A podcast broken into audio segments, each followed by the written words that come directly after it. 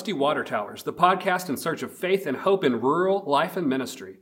I'm your host, Jonathan LeMaster-Smith, or as folks often call me, Dr. J.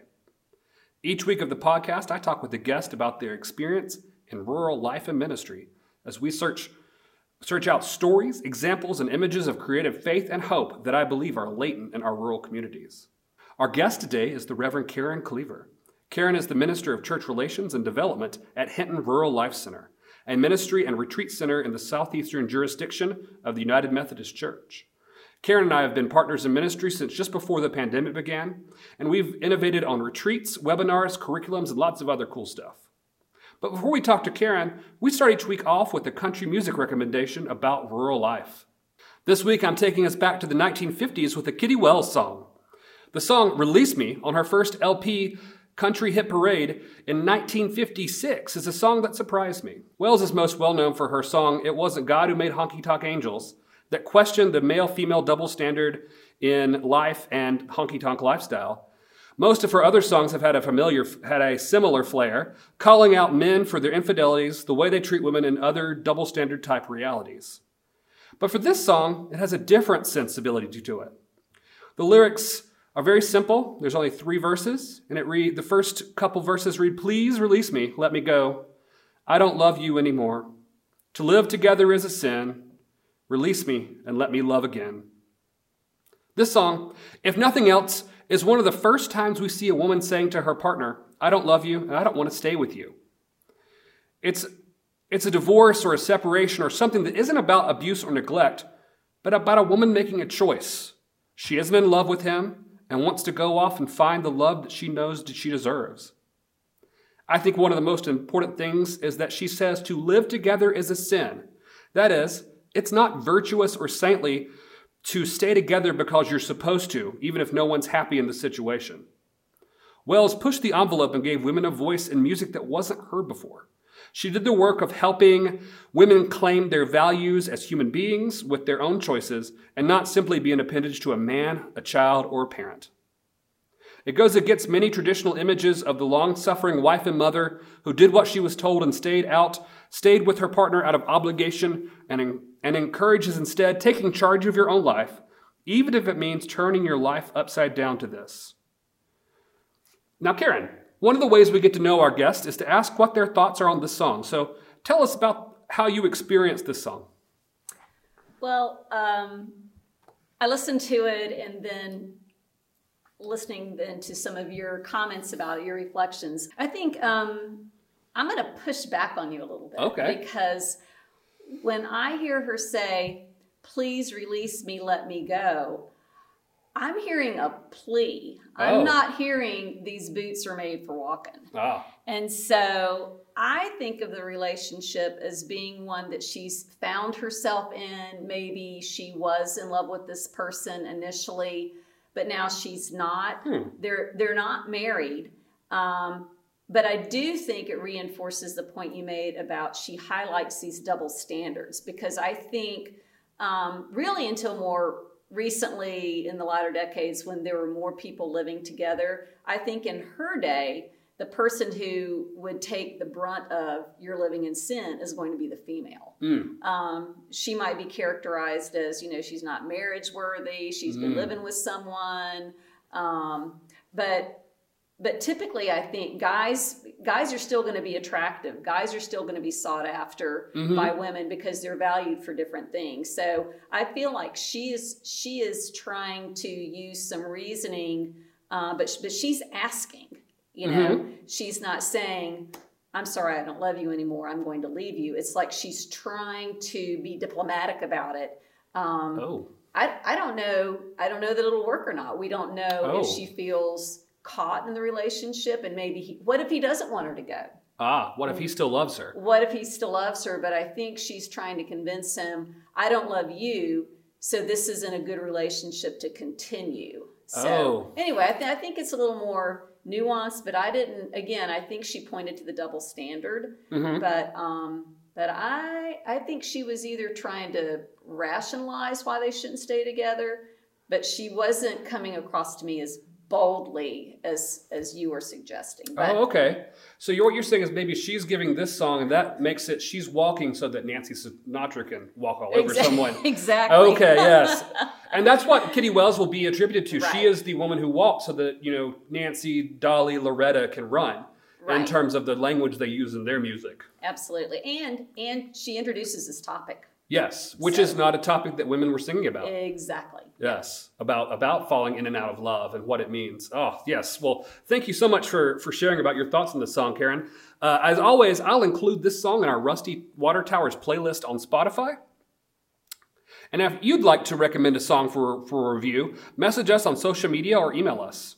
So now, Karen, I'm going to ask you to tell us a little bit about yourself. I know you, but I, the people who are listening may not. So, if you would tell us tell us about your life and experience in rural life and rural ministry.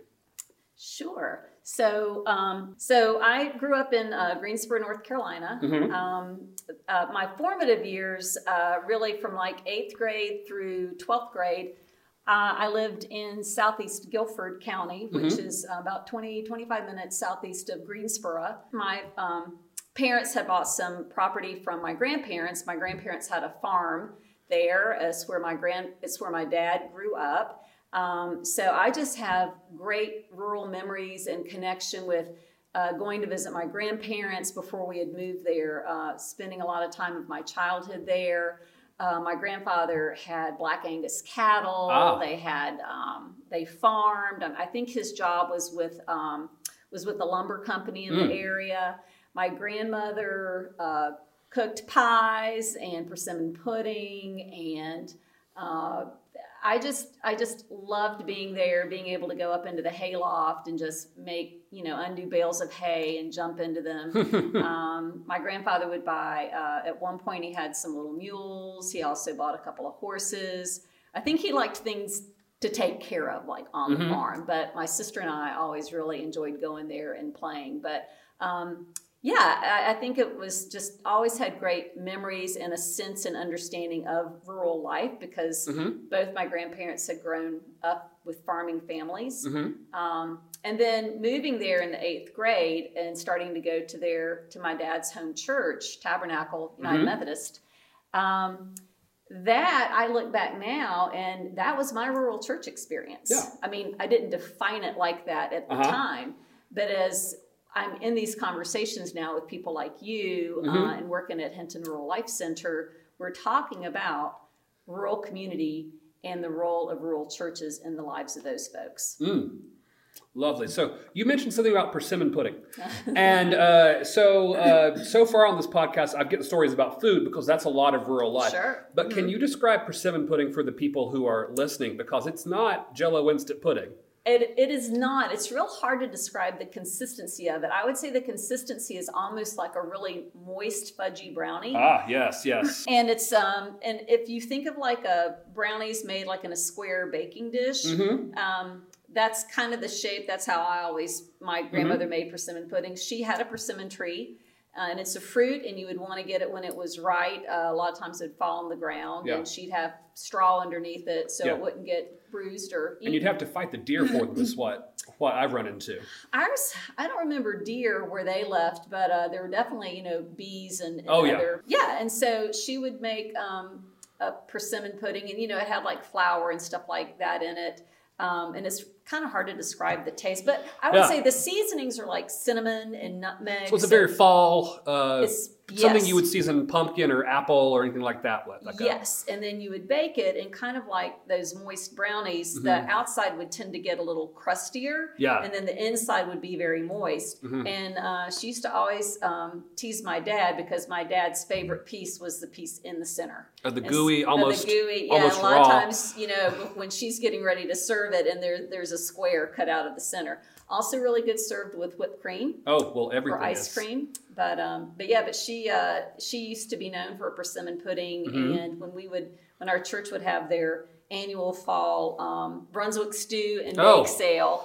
She would Yes. get orders for persimmon pudding, so basically they were already sold before she would even get. That is that is the ideal church bake sale. You just Oh, bake to order, Yep, that exactly. so you don't have to worry about having to take stuff home.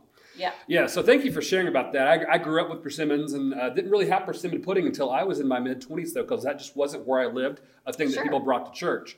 Uh, so it's, it's a really neat thing. I, I can find a recipe that is uh, true to form. I'll put it in the show notes for You this know show. what? Or I'll share my grandmother's recipe. Oh, if you'll share your grandmother's recipe, we will put that in the show Yeah. notes. So interesting note. Yeah. Uh, my grandmother, for years, wrote a column for the Greensboro News called the Country Homemaker.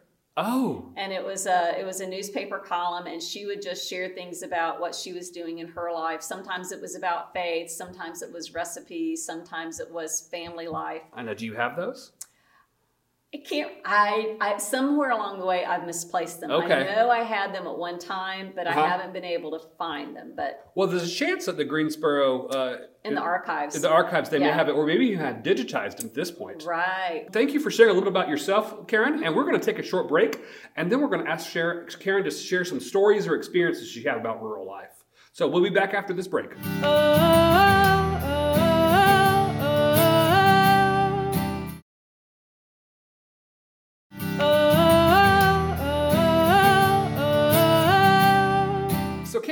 I, I engage people, you know the point of my podcast is not to share the statistics or the numbers, but to hear the stories and experiences that give us hope in rural life. So, I'm hoping you have a one or two stories to share with us today about that. Sure. Um, and I think what, I've had to do lately uh, in the years that I've been working at Hinton Rural Life Center and really reflected on how my rural church experience um, affected me. Mhm. Uh, because until I can look back on it in, in the moment, I didn't know what I didn't know it was. Mhm. Um, but growing up, uh, as I mentioned, I started going to Tabernacle United Methodist Church, uh, just an old country church uh, that had been there for years. Uh, cemetery, I had you know family Oh, yeah. members buried there, and um, and what I remember is, um, you know, we kind of had the old and the new there. Uh, we had the original church chapel, and then the one room building that was called the hut. Oh, I grew up with the where- hut, yes. The hut, that's where all the, you know, there were rooms in there at, at one time where all the different Sunday school age Mhm. groups met. Um, but then while I was there, um, they'd also started building a, a new building um, with a couple different wings with Fellowship Hall, blah, blah, blah.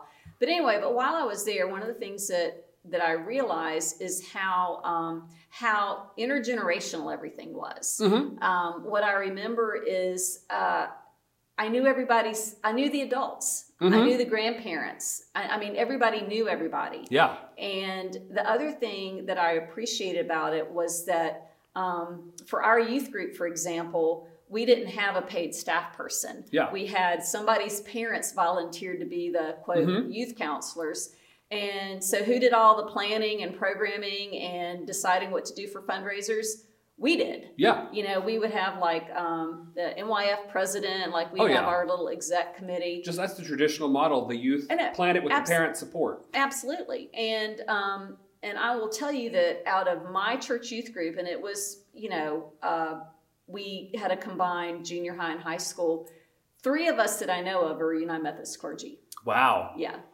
So um, Yeah. so anyway, so that's that that tells you something, you know. These one- little small rural churches right are one- producing clergy. It's not not just the big churches. Exactly. And I think it was because we were doing ministry and given authority Mm-hmm. and invitation and support um, to come up with ideas and to take leadership. I, I think probably the summer after my ninth grade year, when it came to vacation Bible school, I I led the music part, you know, Oh, where, yeah. the, where the grades come in and I got to pick out the songs and and teach the teach the songs to the kids. I Mhm. was I was given responsibility. So um, I think um, just looking back and being shaped by that experience, um, and and I think what, what I've learned in being a youth minister for 25 years, um, one of the books that was really uh, uh, impactful for me was Family Based Youth Ministry by Mark DeVries. Oh yeah, yeah. And I would remember reading in it, you know, talking about the assets that rural churches have because what's Mhm. happened with larger church is this model of youth ministries, this thing on its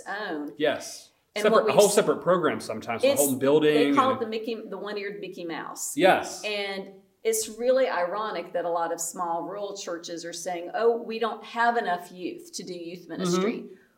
Well, engaging the youth you have is really the most effective ministry that you can do. And you Mhm. can actually do it better as a smaller church rather than be a large church where Mhm. your numbers mean you have a staff person or you have a different building or you have a separate programming. And they Mhm. never really get to experience like what I did of knowing the other adults, of knowing the older adults Mm. and doing things together. And so, um, what I would like to see and why, you know, I really feel like God brought me to Hinton uh, and this realization of the impact of rural church Mhm. is that rural churches need to be affirmed in that they they really are in great situations to do very effective Yes, ministry yes. With, with all ages. Mm. So they need to stop thinking like we don't have something, but really Yeah. look at what they do have because I think they're actually in a better situation to do impactful ministry, especially with young people.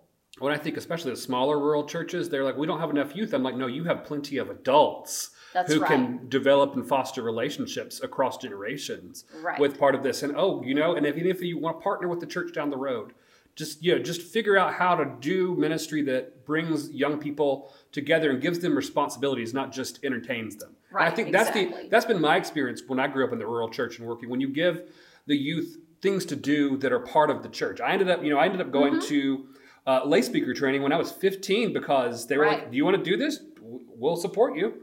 right. Yeah. Right. right. No, absolutely. Mhm. It's it's it's having it's it's really a walking alongside model. It's Mhm. like um, if you're if you have a, a leadership team or a team at the church that does um, that visits folks. Uh, who are physically not able to come to worship, and they take on uh, Sundays that you've had communion. Like I was Oh, in yes. a church one time, and these uh, older adults had this responsibility. They would visit those folks who could not leave their homes Mhm. and give them communion. Well, we created an opportunity, and it may have been related to confirmation, where um, some of the confirmands would go with them. So Mhm. there were these two older ladies and then two of the middle school boys that went to serve Oh. communion. And one of the older adults, one of the ladies, told me it was one of the most moving thing she had ever experienced was watching a middle school boy offering bread and juice for someone who was in their bed and couldn't Mhm. even get out. It it was just Oh, powerful. that's beautiful. And why aren't we doing that? You know Exactly, So- and, and, and it's also when you send young, you send different age peoples into Yes. peoples. It's not just the pastor or one person. yes, It's, absolutely. it's a congregation gathered there at that point, yes. and it, the, the, all ages of life are part of that. That's beautiful. That's beautiful. Ugh, yeah. yeah. Um, so other rural experiences. Other rural experiences. Uh, My other thing on my list is to Mhm. ask you about Hinton Center and all it offers. Well, I think um, I can kind of answer that like two questions with with talking about Hinton. Um, Mm-hmm. In terms of stories of rural impact, what I've seen because my most of my ministry really has been been with youth and young adults, Mhm. youth and college students, and then being able to be here at Hinton, and I don't have responsibilities for um, for the summer mission outreach Mhm. program, which really is a great opportunity for college age um, young adults to come and have leadership roles and serve as our as our summer staff and then the mission teams that are primarily Mhm. teenagers um, what i'm seeing and hearing from these college summer staffers is uh, some of them like maybe in college and um, you know initially they're wanting to do a psychology degree Yeah. uh, or they're going and they want to do a nu- nutrition degree. And coming out of their experience at Hinton, where we, one of the things I really love about this ministry and its approach is it's as important as it is to make people's homes safer and healthier. The focus that they give on building relationship Yes. and respecting and giving dignity to the homeowners and the Mhm. language of walking alongside and we we all need something at some time what can we give each other and maybe the neighbor shares cucumbers from her garden Ah, or, that- or makes biscuits yes. for the kids um, but the other thing is part of the, the week-long programming is there's an appalachian culture night so again Oh, it's yes. not not looking at appalachia in terms of what it doesn't have or the Mhm. needs but it's highlighting the resiliency and the resourcefulness of the people Mm-hmm. and the art and the culture that's here. And so the impact on some of these summer staffers also learning about um, the particular dynamics of rural poverty Mhm. is we have these college students now going back and adding into their majors um, rural studies you know Yes. or how do i take how do i take my nutrition degree and use it particularly to address the nutritional needs of those in poverty in rural areas Yes, and understanding the access Yes. and, and and the oh, it's beautiful. It's Yeah. And I think one of the things that was just, it's almost like so obvious, you know, and a light bulb goes on. But this one particular young person was like, I'm going to go to the food pantry. I want to see what people buy. And I want to, Mm. cert I want to talk with them and learn what do you cook with? You know, it's even Yes. it's like going beyond even why give healthy recipes to people if they don't have what they need to Yeah. cook it or to store it. And so she was trying to get, you know, get upstream and find out more about what is their eating and cooking Uh-huh. situation to know how to be more impactful, what would be the best strategies for introducing healthier diets into their lifestyle. And, and that's so important because we often, especially urban folk, will assume that every rural person is a farmer and knows how to cook with all the fresh vegetables and fruits Mm-hmm. that you give them, or they have no have abilities to preserve or can or anything like that. Right. And that's just not the case in a No, lot of situations. So, learning how to create a, a, a nutrition plan and a cooking plan for someone who, uh, for someone who needs that extra help, and to figure Right. that out is just powerful. Right. And even when, um, one of the things we've learned is that even when you make fresh produce available hmm at food pantries, a lot of people don't take it because they really don't know how to cook it or how to how to keep it. Yes. Um, so there's there's what we're really learning in our approach is there's a huge educational effort that needs to go along with Mhm. Meeting needs. And it's definitely, I think you can do that in such a way that's not demeaning. It's like you don't know how to cook. You don't know how to cook carrots. Absolutely. Well, we, oh, just it's just a simple. Hey, here's this, and uh, I've actually um, seen it done in sort of a blue apron box situation where you Mm-hmm. Yeah. give them the Mhm. recipe and instructional video, and then here's the ingredients, or you can just take it and use this for other things too. But right.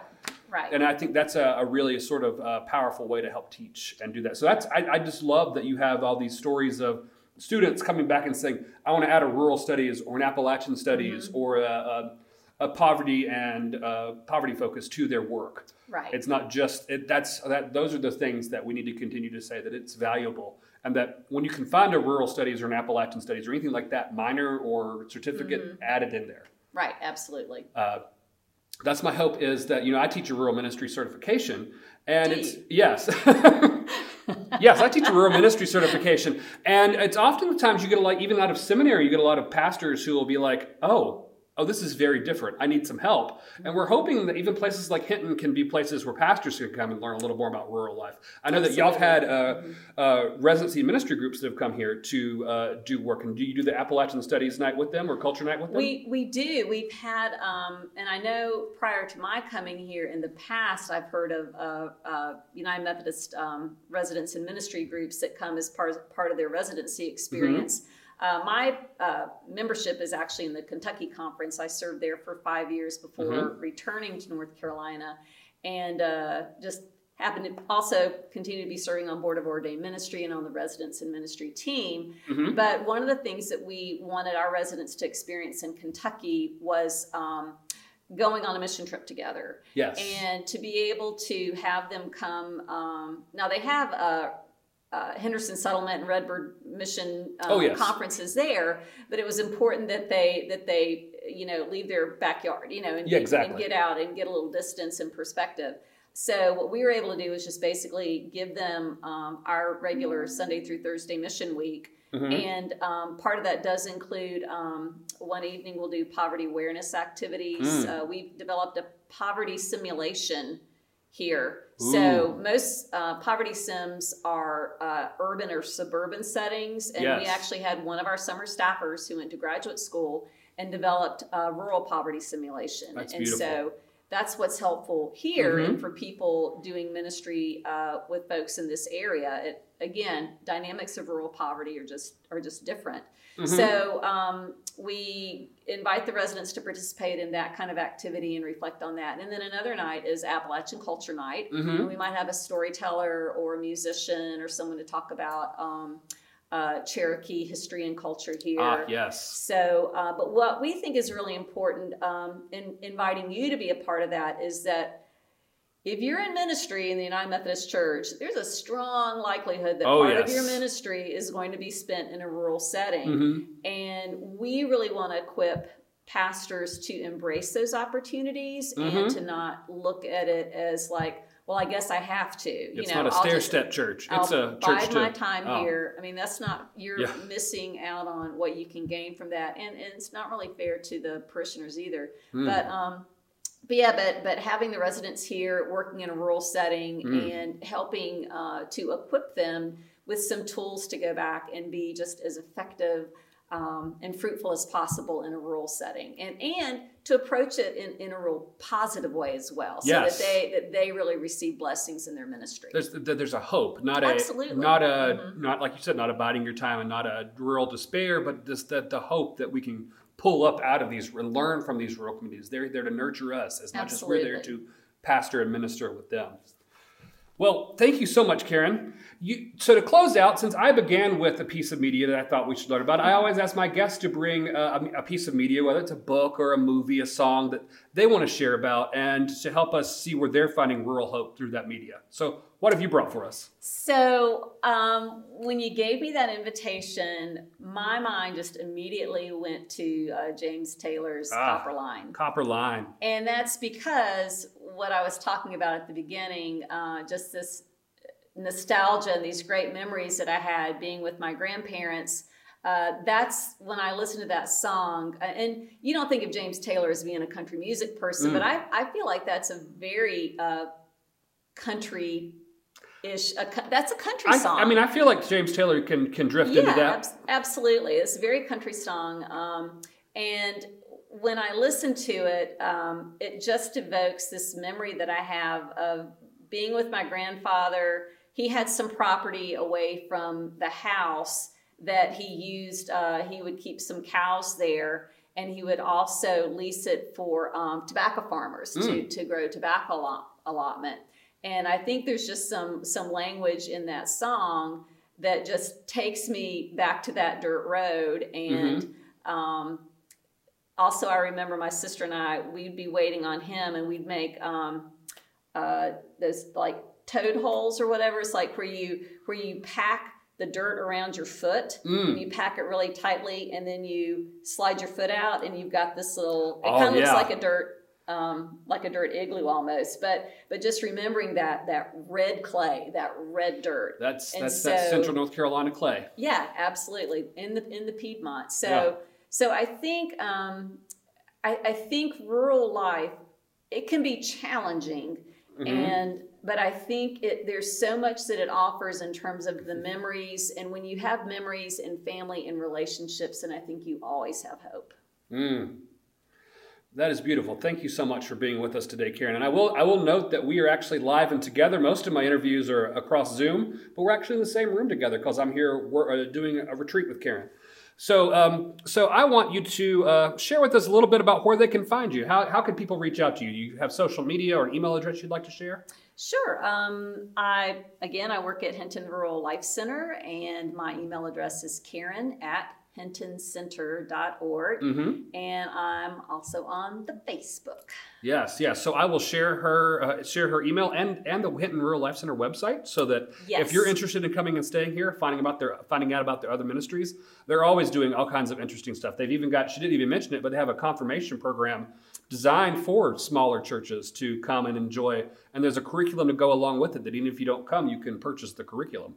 Yeah, in fact, uh, if you go to the Hinton's website um, and also to the hintontheotokos.org Mhm. website, there's information on the retreats and also a link to be able to um, email me if you want to preview the confirmation curriculum. Mm-hmm. And then the other thing, just a reminder that we, we are in a lovely setting on 33 acres of property on Lake Chatuge, Ah. Hayesville, North Carolina. We're looking out Um, over the lake right now, and it is beautiful. Yeah, it is. And uh, if you're a United Methodist clergy or any clergy, you Mhm. get a year-round 10% discount on lodging because we want to encourage you to come and take that renewal. Time. And I have stayed in their lodging. It's all wonderful. It's little. You can get little hermitages, private cottages. It's, it's wonderful to stay We in. have gardens and trails and Ah. access to the lake. Sometimes there's even eagles.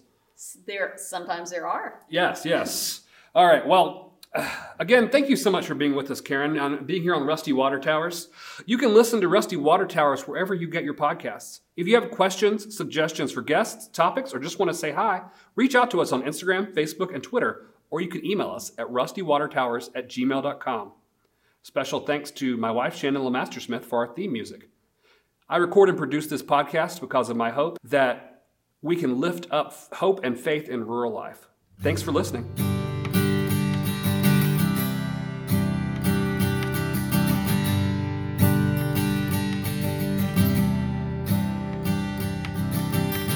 live across the railroad tracks in a little lighthouse that you pass if you weren't trying to find me. Many of the trees are dead, there's stumps in the ground in a great big yard across from the fire station. Oh.